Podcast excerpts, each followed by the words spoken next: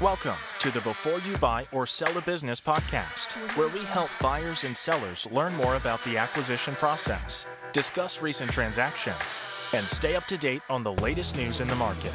Here's your host, Jared Johnson. All right, so excited today. I've got Rob Lichfield here. Thanks for coming on the show. Yeah, I'm happy to be here. Thank you, Jared. Yeah, I'm happy to talk to you. So you've acquired several businesses. You've actually referred me business, which is great. I really appreciate that.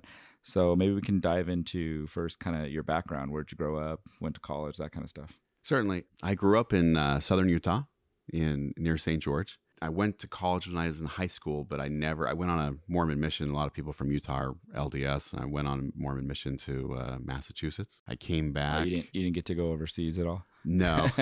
All right. Didn't learn any different languages. I learned that it was cold in Massachusetts in the wintertime. You didn't gain the Northeast accent. No. Right. My mission president was actually the baseball player, Del Murphy, though. Oh, wow. Yeah. That's cool. Yeah. He was a great guy. But, and then I came back. Went to college for a little while, got married, and then I went to work at a bank in Seattle. Okay. And I was there for like a year. It was a commercial bank.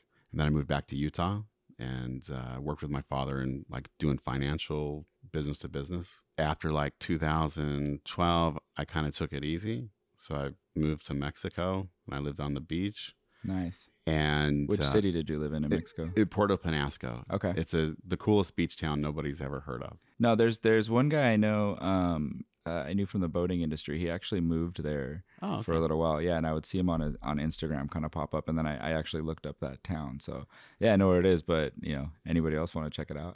The cool thing about Puerto Peñasco, they call it Rocky Point as well, is it's like 3.5 hour drive from Phoenix or from Tucson. And you can drive in and keep your American car. And so you don't have any of those kind of issues. Yeah. And then you can stay there. It's basically like a free trade zone area, 60 miles from the border. And a lot of American expats or Americans have condos. And so I lived in this great place for a fraction of what it would have cost anywhere else. And I mostly lived there because I had kids. Part of the time I was a single parent. So I was able to afford a nanny where the time in America, I would not have been able to. And so it was more like a lifestyle thing. And then I realized I was going to run out of money because you can only do that for so long. Right. Even though it's not expensive. It's just like, I was relatively young. I always liked the FedEx independent service provider model. It's one of those companies that is always going to kind of be there. It's an infrastructural thing as far as almost every company deals with a company like FedEx in some way or another. And at the time, this was like in 2016, it was very, very, very competitive. And the issue was there were not very many banks that were doing SBA loans. Right. And so like when I do an offer on one, I did an offer on one and it was like, I started going through the process and started even talking to the loan officer. He's like, oh, it was SBA approved, blah, blah, blah. I guess it's more through the banks or whatever. And I spent all this time on it. And then he just called me. He's like, you're out. And I'm like, what do you mean I'm out? I signed the LOA. And he's like, well, so did like two other people. And this other guy already got it approved. So sorry. I was like, what? Yeah, so that happens. Yeah. It's funny with FedEx. So I want to say it was like 2014. I started getting requests for them and nobody could really understand if we were allowed to do them because with the SBA, you need to have a franchise agreement that has to be approved by the SBA. But we kept looking at it and saying, this is not a franchise. It's a license agreement. So what we ended up doing was reaching out to the legal counsel with SBA and confirming with them that it was not a franchise. So they went through the whole process and determined it was a licensing agreement, which then opened the doors for us to be able to do SBA loans for it. And then it just went crazy because it was like, I'd say the first year and a half, 2 years, it was kind of quiet. And I kind of liked it because I was doing a bunch of deals and no one really knew about it. And then all of a sudden it just went nuts. And so you probably got wrapped up in that extremely competitive environment. And then I felt like it did that for like 5 years straight where the multiples kept going up and then people were fighting over them. And FedEx would give out a new, route, and then 6 months later they're trying to sell it for $300,000, and it was crazy. So yeah, you got wrapped up in that crazy time, I guess. I feel very fortunate about the FedEx timing and everything. I bought 26 routes. Wow. I grew it to over 70. Wow. Yeah, that's big. And, you know, the 5 years before I started selling off chunks. It's a great business to learn from. For most people, I would not recommend FedEx. There's not enough control over the business. I had several contracts. You could see one contract from another makes all the difference. Doesn't matter how well you operate it. If you have a bad contract, you're not going to make a lot of money. And so for me, the upside was early on, I had some pretty good contracts. Later, they started, and I think they've done this systemically. They've started lowering the rates of remuneration, and they've made it very, very difficult to make good profit and scale it. Yeah. Now it's like owner operator, 10 routes, you can probably make a living, but you can't do what I did where you have 30 routes, 40 routes, and have a manager and be semi-absentee and not have to be delivering boxes. Yeah. Yeah. I noticed that kind of went that way. I mean, I would say at the peak was probably 2017, 2018. I was doing, I don't know, 30 million a year in just FedEx at least. Wow. And you started to kind of notice them changing things, and some of it was good. Some of it wasn't, you know, you did have people with 100 routes that were kind of almost taking over the terminal and controlling it a little bit too much. And FedEx didn't like that. You had a lot of turnover with the routes, and then people were kind of getting into the business that probably shouldn't have. And so I think FedEx wanted to take back control of it. So yeah, we had some challenges with some of the deals on them. But now I think somebody called me maybe a month ago about a FedEx route, and I almost forgot even how to look at them. Yeah. And so we kind of dove into it and looked at it a little bit, and I don't know if we'll be able to do it, but yeah, it's definitely slowed down now. So in my opinion, they made a couple really bad decisions. So they had what was called Smart Post, which they were still making money on it, and it was through the United States Postal Service, and it was the low volume shipments, and they took that in house, which was like, why would you do that? Right. And what they did is they took it in house, and then they would come to us, independent service providers, and they said, oh, well, now you have density, so now you can do so many stops and whatever. And so they basically cut our pay drastically. And then COVID happened, and it was a huge boon for us. But then Smart Post was like, we did more stuff, but we made less money per stop. Right. And so I think that, and then they forced us to do Sunday deliveries, which like in my case, I was in central Pennsylvania, but I had a lot of rural stuff. So even though it's just cities, it was like very rural. And so you're not able to basically do the density. Right. So that was difficult. Now they've since clawed back the Sunday deliveries. Now my areas, I've sold most of them, but my areas now don't have to do Sunday delivery, which makes a huge difference, because when you're running 7 days a week, you can't ever have a break. Right. So you need more employees. You need employees that you wouldn't otherwise have just for the weekend. You're like, oh, I can't afford, you know, I don't think it's a terrible investment, but if someone was to look in FedEx, you would have to be wanting it as an owner operator, and not as like what I was doing as a I was absentee, but a semi absentee owner, because there's just not the scale and the volume in it like there used to be. Yeah. You can't make the margin you were making before where it made sense. So yeah, makes sense. So, okay. So you still have a little bit of that left. I know you were kind of telling me earlier about a situation where you picked up some routes. I think there was some real good info in there that we could probably dissect that would give people some good advice. Sure. So maybe tell me about that. So there's a couple ways to purchase businesses. And the best way, in my opinion, is through the SBA, because you have someone like yourself who knows a lot more than than even most people buying a business, what to look for, what not to look for. And so you have that added benefit. I don't know what the SBA default rate is. I read or heard something like it was like less than 2%, something like that. Yeah, yeah. And especially lately, it's really gone down. I think we're like less than 0.5% within our whole bank. So yeah. So really good. To acquire a business, there's a lot of benefit in doing an SBA loan, even if you had the cash, because you have a really seasoned professional looking at it. Is this a good risk? Because the bank's basically your partner. I was already in the FedEx space, and so I was aware of how they operated, and I got my brother into FedEx as well. And so he and I teamed up with the lady in Maryland to buy a lady's business in Maryland on a seller finance deal.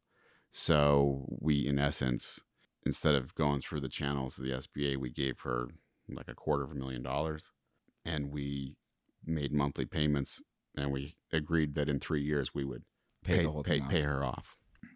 Okay. And then how'd that go? Well, I have to be careful because we're on the podcast. In my opinion, we were defrauded. Okay. So I guess maybe a better question would be if you could go back and do it again, or you had advice for somebody that was looking into the business, what things would you have done differently? So that business was difficult because she made it appear that she had health problems. Mm. And at the time, FedEx was still growing rapidly. So it was not such a bad situation.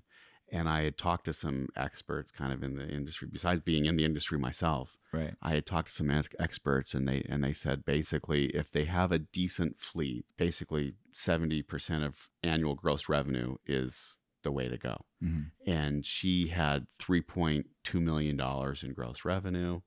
And so it was like $2,240,000. And so mm-hmm. we said, okay. And she said, I have mostly new trucks. And we actually checked around, because we were somewhat close. We knew mm-hmm. some of the same people, and they said, oh, she's got a decent fleet and has a decent business. So we basically just pulled the trigger on it. We bought the margins correctly. And so my viewpoint at the time was there's not much risk because we're buying. Right. If you know the business, you know the margins, which is another reason it's better to work with an SBA, because you would probably know what margins and what kind of industries make sense and which ones are complete.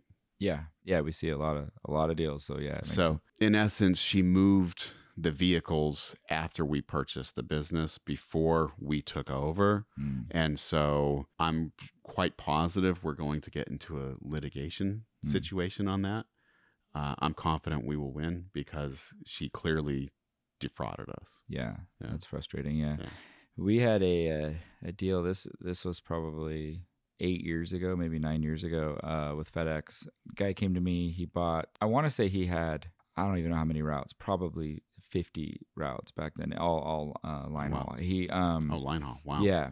And he wanted to buy another one out. I don't know how many routes it was. And then he also wanted to refinance his trucks. So we did the loan for him to acquire the new one, and then we refinanced his trucks, and it was something like 60 trucks. Well, we closed on the loan. We kept calling the bank to get the titles for the trucks, and they would just give us a runaround. So the individual that we did the loan for bragged to another operator that he took all the trucks and sold them at auction and took the money, because the bank that he was working with that we paid off gave him the titles. So they call me and go, hey, I'll give you some info here. You know, you've been great. I wanted to let you know what's going on. So we called them up and said, hey, you need to come down here and bring us a check for $500,000 tomorrow. We know what you did. And he showed up with a check. So it was pretty crazy. But yeah, you can learn a lot in due diligence with the vehicles. And, you know, a lot of times now we use a third party to transfer vehicles because it helps kind of eliminate some of that. It's expensive, but mm-hmm. it definitely helps out. So there's always a lot of lessons to learn on every deal you look at.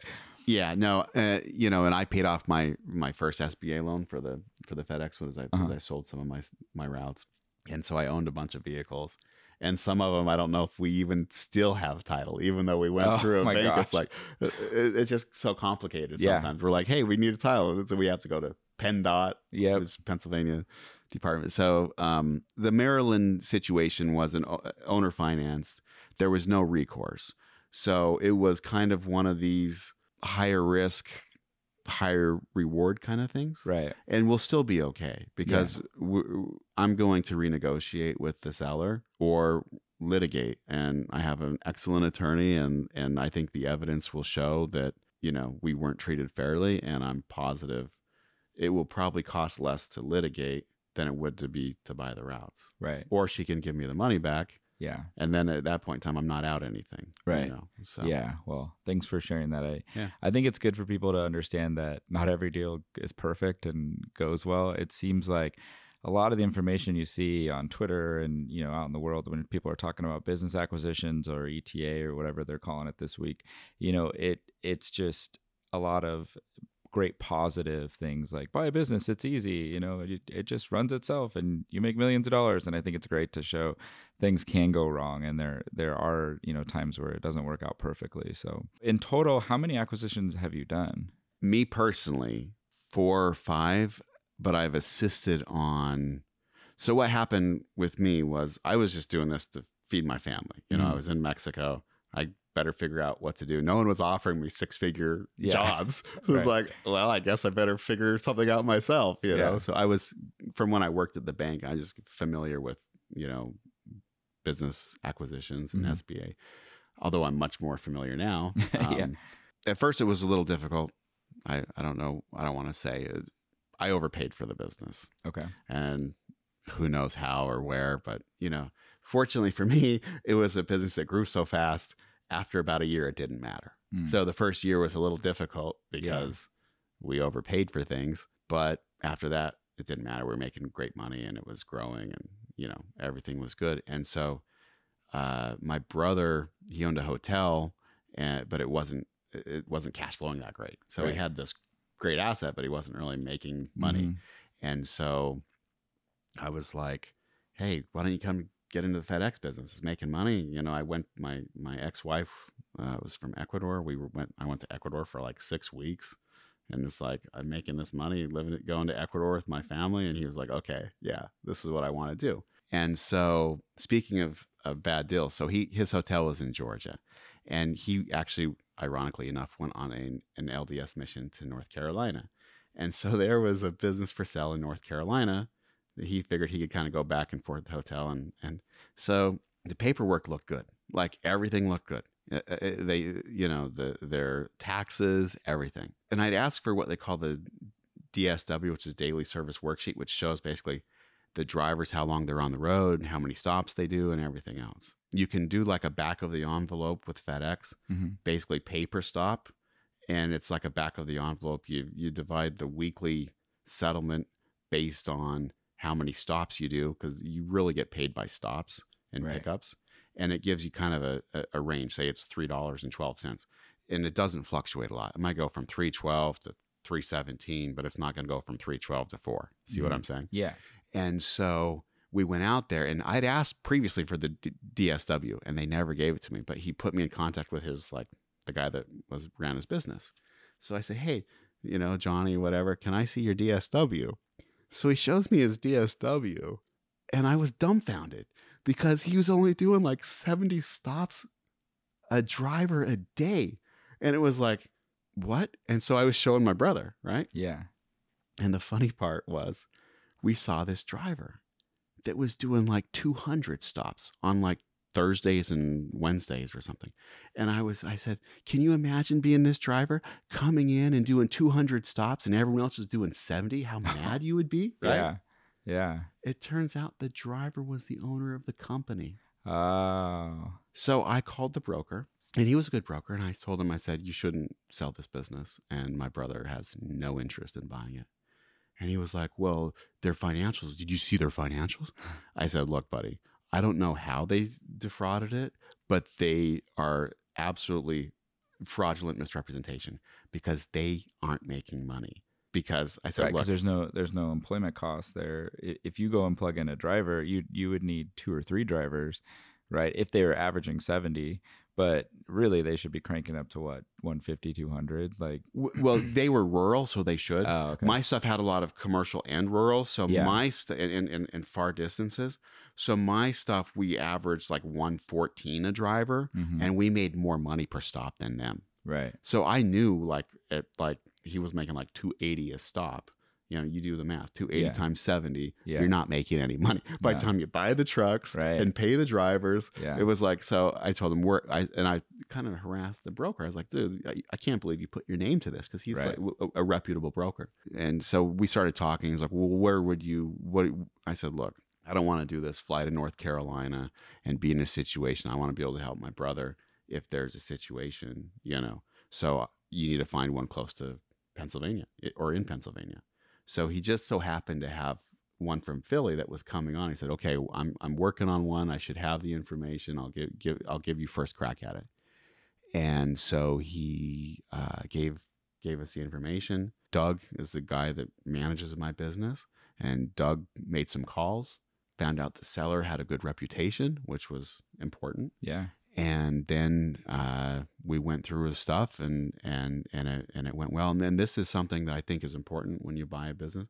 So I told my brother, if you're serious, you need to go and learn the business. Mm-hmm. So he went for like 6 weeks, and we got him set up as a driver, and cool. He was delivering with my crew and learning the business. So when he bought, and he was able to do that before because he was doing my acquisition. Ah, okay. Yeah, no, that's some great advice. I think a lot of people just kind of, I could do that, and jump right in, and then go and be like, oh my gosh, this is crazy. Well, so, as you know, I mean, yeah. you've probably worked with enough people that when they buy a business, that in my opinion, the strategy I have when I buy a business is the baton strategy. Mm-hmm. So basically, you're already buying a winning business. You already sat at the sidelines and you pick the winners, right? And so if you imagine a 4-way relay, and you know what if you do a regular time, if the 3 people before you are kicking butt and you just do a regular time and don't drop the baton, you'll be okay. You'll win. Yeah. And that's the thing. And so you just don't drop the baton. Right. And so it's very tempting for people to come in and make a lot of changes. Mm-hmm. And unless you're a change expert, which most people buying a business for the first time are not. Right. It's, in my opinion, way too risky to come in and make changes. And I've seen it in the FedEx world, where people come in and they make changes and they don't maintain the culture and the status quo, and they're out of business in a year. Yeah. Because in that business, the drivers don't want to work for them. It's really hard to find good drivers. Yeah. Oh yeah. And there's always someone else wanting to poach your drivers. Yeah, exactly. You know? When I bought, I had a contractor, still 4 of my drivers, and there was nothing I could do about it. It was like, dude, come on. I just bought, you know? So, but if you make a lot of change, you make wholesale changes, especially today in today's world with the employment situation, mm-hmm. You have to put up with stuff that you normally wouldn't want to put up with. You know, right. For instance, I'll give you an instance. We had some drivers stealing fuel from us. Oh my gosh! And as much as I wanted to fire them, we couldn't, because we had to deliver packages the next day. So we would basically say, hey, Johnny, we know you took our fuel and you're going to pay it back. And so then you get better at monitoring it. Okay. You know, the patterns and, right, you know, we were able to put things where they couldn't get gas after 4 PM and stuff like that. But there's all these kind of things. It's ridiculous. You have to do that. You can't just fire. You'd be like, dude, this person's horrible. I'd like to get, but they're still doing a job for you. So the biggest thing would be not drop the baton, learn the business. So he learned the business. And so when he took over, he hit the ground running. And ironically enough, we weren't able to help him because we took on a contingency contract. Mm-hmm. So they gave the better contractors contingency work, right, which you get paid extra, a lot more to do the stops and everything. And so, and then with COVID and everything, we grew really too big for our operational capabilities. So we barely fulfilled the contingency contract. It was they weren't happy with us, you know, right. Put it this way. They didn't offer us another contingency contract. Wow. And so we weren't able to help my brother. In fact, he actually sent some drivers to us a couple times. Well, at least he learned for 6 weeks. He would have been in big trouble. Sorry, buddy, but that's how life is. Right? 100%. You think you got it wired. You think someone's going to help you, and then you're on the hook and you're alone. Yeah. So yeah, what does Mike Tyson say? Everybody has a game plan till you get punched in the mouth. Yeah, exactly. But my brother's done very well. Yeah. And so hopefully we can get him on. Sure. Your sister-in-law for the business we just did with her, which was a really cool one. So, yeah. All right. So let's see. So the one, the deal we did together, you bought a restaurant. Mm-hmm. How'd you find that business? Because I've been absentee. Really, I love business acquisitions. I love going through, my hobby is go through bids, buy, sell, which is where you find most of them. Yeah. And I go through and If it looks interesting, I'll send an NDA. And yeah, you'd like my job then. That's pretty much all I do all day is look at deals. Like, I love it. Like, it's funny because the brokers will say, well, could I send you my listing and take a look at? I'm like, yeah, like, I don't know. It's like, it's like a little discovery, and it's fun. You know, you kind of get to see how things are going, and you probably enjoy messing with the brokers a little bit and asking them why they're selling it for that amount, or, you know, sounds like you kind of did that a little in the FedEx space, so you get it. Well, some of them, what really bothers me is when my warning to anyone buying a business is you really have to look at the credibility of the broker. Mm-hmm. And like anything else, there's brokers that are very credible and take on very good businesses and vet the businesses. And there's brokers that the equivalent of just getting real estate listing and buyer beware, you know, yeah. It's almost like buying a car as mm-hmm. is and buyer beware. So if I were new to the space, I would absolutely team up with a well-respected broker, someone from one of the major brokerages. Mm-hmm. So the business I bought was Protein Source. Mm-hmm. I was on Sunbelt, Las Vegas. I'm from Southern Utah, so Las Vegas was an area I was looking for. I knew I wanted to get out of the FedEx space, and as I was selling them, so I was kind of looking wherever. Alan Horowitz, mm-hmm. who is a consummate professional in the space, I was on his mailing list, and he sent a thing, and I thought this would be perfect. Protein Source is a healthy, fast, casual restaurant. I've learned a lot more about it since I bought it. It's really crazy. There's 2 locations. Like, we average about $7,000 in sales a day, more or less. I mean, the weekends not as much, but in general, about $50,000 a week between the 2 stores, and they're almost identical. Like, one will be like 3,500 in sales, and the other one will be like 3,300 in sales. It's crazy how they're that close. Like, that's cool. Within, and so Protein Source specifically, it's a. The person that sold it to me, his name's Claude, and he's very, very smart. And he was in the fitness, you know, I think he was a semi-professional athlete mm-hmm. and bodybuilding. I mean, he like his a very fit gentleman. His like arms are bigger than my legs. Like, he is one fit guy. And so I think for him, he owned other businesses, and he did this as like a passion of love, because mm-hmm. nobody had these kind of, he was making the meals. And so he put him by, the first one was by the Las Vegas Athletic Club. Okay. And then the second one was by the EOS on Durango. Hmm. And basically, we do protein shakes and healthy protein-based meals, mm-hmm. mostly meat-based, but we have vegetarian, vegan options as well. We have really good vegetarian burgers and things like that. So it's basically what we have is a lot of repeat customers, because our customers are in the fitness, healthy lifestyle. Mm-hmm. So we don't get a lot of foot traffic from XYZ regular, you know, so we get, but our customers are regulars. Right. So it bodes well for consistency. You've got good operations. Loyalty. Yeah. You got signed the NDA with Alan, looked through the financials. What'd you like about the business right off the bat? I like the financials. I like the business model.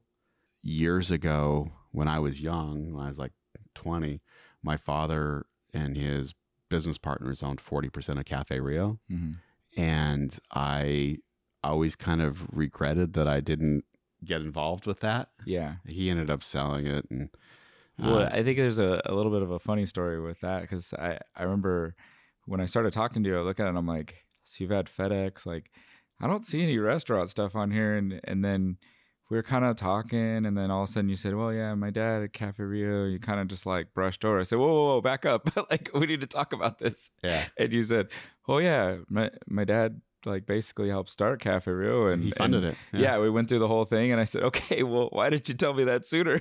There's some experience for you there. That we kind of were able to dig into that, and that really helped us out. So I think it was kind of funny. I think maybe a lot of buyers don't really realize their complete background. I think people that have great business acumen, like yourself, you know, you dealt with FedEx, a tough business to operate. You're getting curveballs thrown at you left and right. So in your mind, you're like, I can run, you know, a 2-location, you know, restaurant, no problem. Yeah, but no problem. From somebody looking on the outside that doesn't know you, they go, well, you know how to dispatch trucks. That's the way they look at it, right? How are you going to go run this restaurant? So I think it's a good idea for buyers to kind of take a step back, do a little bit of the work, really explain to us and to a lender or even to a seller, you know, this is my background and this is how the dots connect.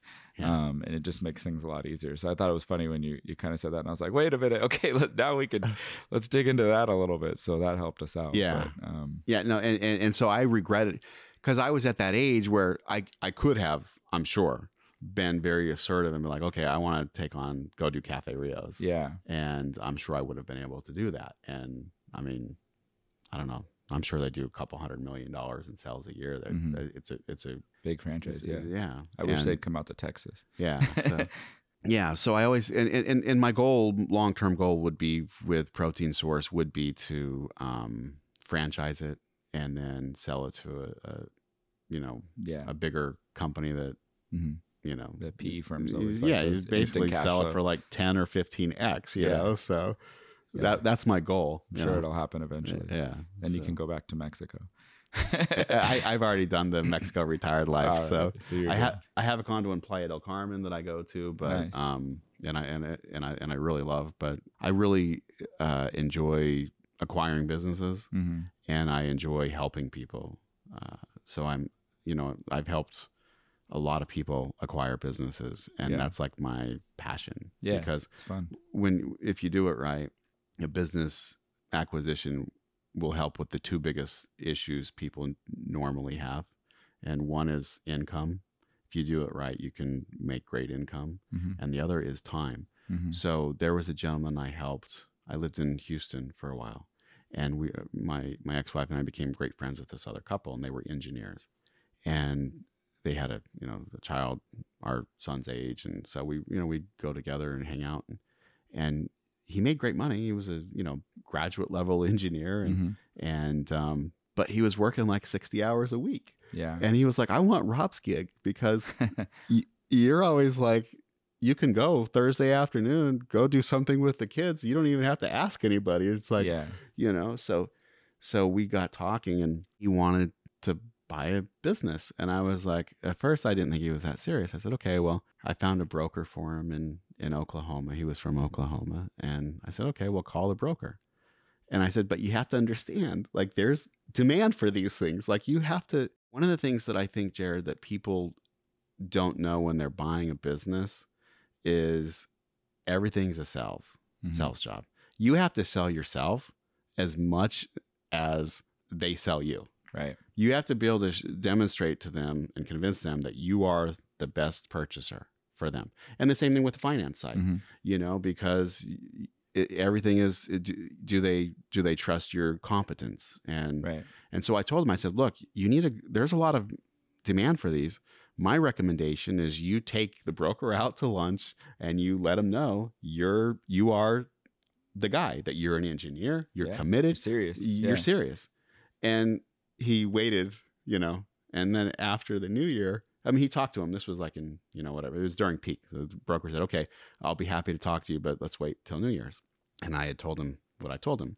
And so he waited until the new year, and he called the broker, and the broker was like, well, maybe next year. I have like 3 buyers for every business that I have listed, and I'm sorry. So my friend was like, oh my God. 'Cause he basically was like, quit his job because he wanted to do this new thing. So I said, okay, that's fine. I'll help you. So he went to Pennsylvania, and he worked with my business, same thing, for like a month. And he actually like did some spreadsheets. I didn't deal with it because I didn't do the day-to-day stuff, but apparently my management team loved when he came, because he was like a very, very super smart guy, and he like modernized how we were doing some of the things with some spreadsheets and stuff like that. Yeah. And the FedEx world's small, and so I was friends with a independent service provider in Tampa, and my friend, his wife is also an engineer, and she was like a maritime engineer. Okay. So they always wanted to live in Tampa. So I called my friend, and I said, look, I know who wants to sell. I have a friend, and I basically sold him on my friend, who's a very competent individual. Yeah. And I said, my friend wants to do this, and he wants to get into the FedEx ground business. And so he said, let me talk, let me find out. I think I know a couple people that might be open to selling. And so set the whole thing up. Within like 4 months, he was a proud owner of like 10 FedEx ground routes, and he's been killing it. Cool. And I talked to him, I don't know, a couple months ago. He's just so happy because basically he makes the same or more as when he was an engineer. Right. But he told me he's working 15 hours a week. Wow. Versus 60. Yeah. And so if you buy a business right, then, and you buy a larger business, mm-hmm. then, and you do it right, you can be semi-absentee and you'll have more control over your time. Right. So those are the two big benefits. I guess when people buy businesses, there's really two kinds. There's kinds that are bigger, and then there's kinds that are owner-operator, smaller businesses. Mm-hmm. And my ex-wife wanted to do a career, and she's very smart and had a graduate degree from a university in Italy, but she didn't really have any American work experience. Mm-hmm. And so I found a UPS store for her, and she bought the UPS store. It was an owner operator. Mm-hmm. And so the owner was working like 50 hours a week and made great money, but it's owner operator. And so I told her, I was like, look, let's buy this business and I'll help you hire a manager and work with a manager so you can be absentee, but you have to learn the business. So she bought the business and she ran it through the Christmas, and she hired a manager, and she was able to basically have the manager work as if he owned it, basically split the gap. And so in that situation, she bought a business that was worth a certain thing, and then by doing it the way she did it, it was worth so much more to her. Right. Does that make sense? Yeah, absolutely. So if I was to buy a business and it wasn't well capitalized, mm-hmm. and the way to do it would be something like that. So in that, she bought the business for $300,000. It appraised for $500,000. We only had to put in $35,000 because they did a second. Mm-hmm. I don't know if you want to talk about how that works, but yeah, you could do. So the SBA requires a 10% down payment. Now you can do it where it's split, and you can do 5%, or the seller can do up to 5% on a seller carry note. But the way the note has to read is that it is on complete standby, which means essentially you will not have any interest accruing, and there's no payments due until the SBA loan is paid off, or essentially 10 years. So we'll allow for that as long as you still put in 5% equity yourself. Yeah. So I mean, we put in $35,000, and she made that the first 2.5 months. Yeah. It was Christmas time, of course. Yeah. But quite impressive, So that would be my recommendation for someone starting off if they're not well capitalized, mm-hmm. and they want to go that route, is just pay your dues. Most people can figure out or save $35,000 if they really are committed to it, mm-hmm. and then go do that. Yeah, we do that a lot for, good examples like a general manager buying the business from, their current employer. We love doing those deals because that person really knows how to run the business. Not much of an ownership change, with all the issues that go on with that. But being that they've been the GM, they're probably not getting paid an enormous amount of money where they can have the ability to save $200,000 to $400,000 to be able to buy the business. So we end up working with them, and those deals usually end up being great because they already know how to run the business. They just take over and back to where it was before. So it makes sense. So there's a lot of ways to do a business, but so that's how I would do it if I didn't have a lot of capital. And then a year later, like a year and a half later, she bought an educational learning facility, mm-hmm. center. Tutoring center, and it was a much bigger business, mm-hmm. where I don't think if she would have gone to your colleagues or at first, she's not getting approved for $1.5 million loan. Right. But after she owned the UPS store for a year and a half, it was, oh, you're in a calm, you know what you're doing. You know what you're doing. And so in not a lot of time, you could be pretty substantial pretty quickly. Right. So my strategy is be absentee. So I'm an absentee owner. I mean, I'm here in Vegas, my restaurant's here, but I have a good management team. I stay on the pulse. I mean, I go there to the restaurant and everything mm-hmm. else. But if you asked me anything about besides like the money, like ask me like how we make our food. I don't know. Like I know we have the menus and we do a good job. I check their reviews and the reviews keeps, you know, overwhelmingly positive, things like that, you know. But my focus is on those kind of things and relationships with the key people. Mm-hmm. So I work with the key people and keep them happy. And I do my best to be a good employer. And if I've found that if you take really good care of the people, they take care of you. Yeah, absolutely. So, okay. So getting back to the protein source, when you, do you remember what it was listed for? Yeah. I think it was like 2.2, okay, something like that. And then what did you do as far as negotiations? I bought it for $2 million even. Did you have to go back and forth quite a bit, or were they were pretty, so we did the NDA and we started talking. Mm-hmm. And I arranged to meet with Alan and the seller. Mm-hmm. And I think a lot of times it's better. People want to do this armchair quarterbacking, you know, from home, and they don't want to. You have to go see the business and see the seller. Like I did with my brother in North Carolina. We knew after going there, this is not the one for us, where if we would have just, you know. And so I met with Claude, and he's a great guy. I think he felt he had other people in play, but I think he felt that he and I shared the same kind of vision as far as franchising it down the road. And he will be my partner on any franchise deal.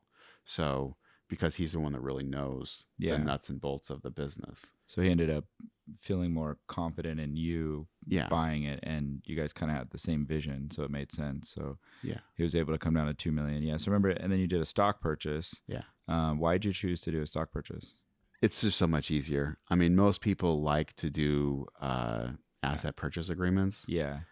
I think it's cleaner for people because it's like, oh, well, you're not taking on any unknown risk. But the reality is, I mean, the stock purchase, they sign something saying they're responsible for their indemnity agreement. And maybe it's good just to quickly go over kind of the difference. So, and I think we've covered it before, but it's always great. The asset purchase, you're essentially forming a new entity, buying all the assets from the seller's entity and transferring them. So the idea mainly behind that is that the liability from the past entity is not going to transfer with the sale of the business. There's also a lot of, you know, tax reasons for that as well. And then with a stock purchase, you're essentially buying the shares of the business from the seller and kind of just putting yourself right in there. So you ended up choosing to do a stock purchase. There are pros and cons. Correct. A lot of times I prefer a stock sale. Mm-hmm. I'm not really good at like filling out all the like I did with like, stuff for you, like when like Alan and Claude would call me every day and be like, "Did you get this in?" Because they're like, you know, and I'm like, so Alan stays on top of people. He's like, I gotta get that document and this document and that document, man.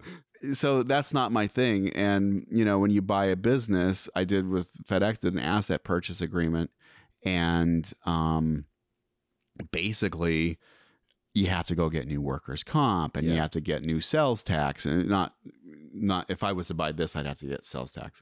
You have to do all these things and jump through all these hoops. Where you buy the stock, start the payroll over. Exactly. Yeah, it's like, okay. And then like when I bought the stock, I already had credit cards approved for $50,000 for the business. I didn't have to do any weird things.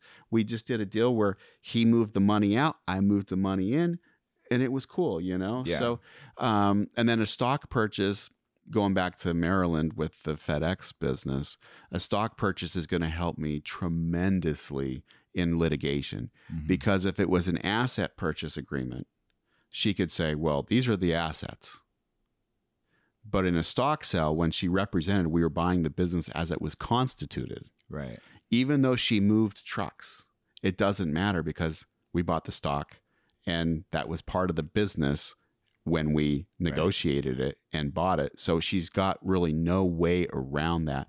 Where an asset purchase agreement, it's more buyer beware, you know? Yeah. So for me, a stock purchase agreement is really the way to go. Yeah, I think obviously every deal is a little different. And every person's different. Correct. Yeah. You probably also felt confident in the seller that he wasn't he hadn't done something in the past that is going to come back to get you. And yeah, typically you'll sign a indemnity agreement. We're obviously not attorneys, but you know, there's some stuff to dig in there. So you did the stock purchase.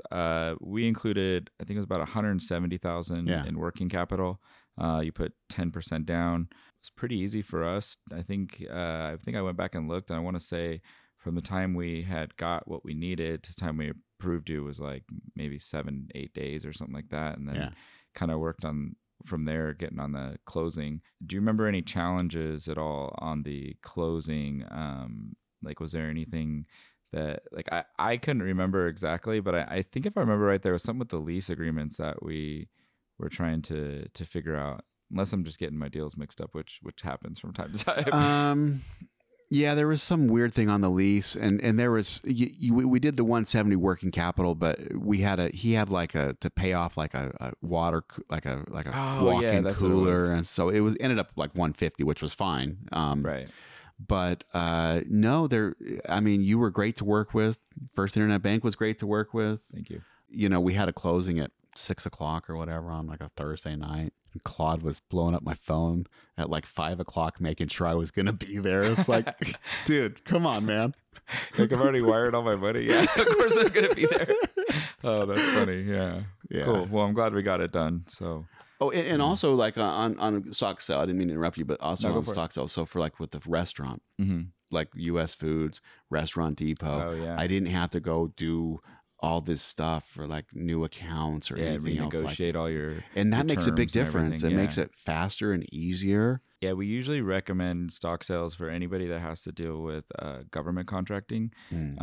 I've had several deals where I've told them, hey, you need to really look into doing a stock purchase, because getting reapproved to even just collect the payable from them is a big task. And they're like, no, I'll be fine. And then they're calling me 90 days after going, I'm out of money because I haven't received any of the funds yet. And I'm like, I tried to tell you, you know? So yeah, there's definitely some good pros to doing the stock purchase. So since you bought it, everything's going well. How are you? Oh, I love it. How are you doing? I love it. Good. It's been a great business, and everything has been as advertised. Cool. Claude was great. He still helps me. He owns a construction company, and so he does things. Like the other day, we had a problem with our commercial doors, and he's really great to fix them immediately. Yeah. Awesome, cool. It's we have a good management team. We have a manager in each store, and we have a lady that handles the front of the house and all the administrative stuff, and cool. And so we do a great job. They do a great job, you know. That's awesome. Yeah. So you didn't drop the baton. I did not drop the baton. Good. So cool. So, man, we covered a lot. If you could think of one maybe piece of advice you didn't cover at all, is there anything that you would throw out there? Yeah, I would say the most important is to be adaptable, because you go into a business, you want to educate yourself, the industry, the business. But, you were mentioned about Mike Tyson getting, until you get punched, until you've seen the curveball, you've never seen the curveball, So you have to be adaptable and be able to adjust to the things that are different than you thought or things that come up. And as long as you're adaptable and you work hard, buying a business, in my opinion, is one of the best ways to be able to create the lifestyle you want to have. Yeah, that's great. So I always ask two questions at the end. So first one is, do you have a mentor? Have you ever had a mentor? No. And I've mentored a lot of people. Okay. So I think that's the thing is, be what you needed. Mm-hmm. And so cool. I very much wish I had a mentor. Yeah. But I didn't have a mentor. Everything was self-taught. I mean, my father is a business mentor in general, right? And I've had people I've been associated with that are good business people. But as far as buying a business, acquiring a business, any of those things, I'm self-taught, and then teaching other people and helping other people increase that skill set drastically. That's great, yeah. So giving back is helping you in the long run as well. So absolutely, cool. Yeah.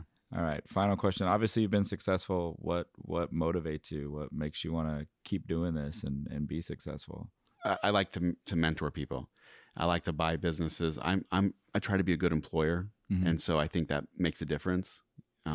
You know, if you're a good employer, it just makes a difference in people's lives. They know that they can count on you if something happens. Okay, I'll give you a short-term loan or whatever else. Mm-hmm. And, you know, I do bonuses for my management team, and they're not expecting it. And it's boom. Oh, wow.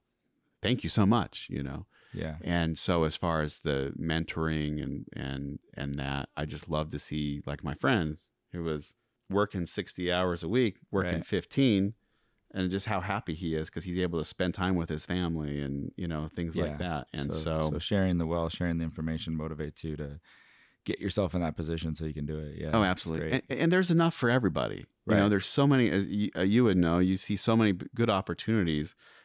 One person can't take them all. So it's good for people I care about. I mean, I've been helping friends and family, mm-hmm. and, you know, there's enough for everybody to go around, you know? Yeah. So great, man. This was a lot of great information to unpack. I really appreciate your time, and hopefully you'll keep going and buy a couple more and we'll keep working together. Yeah, for sure. Yeah. Absolutely. Would like that very much. Great. Appreciate it. Thank you. Thank you for listening. We hope you found this podcast informative and helpful. Please don't forget to subscribe on your favorite podcast player. For more information, or if you'd like to discuss a transaction, please go to www.jaredwjohnson.com.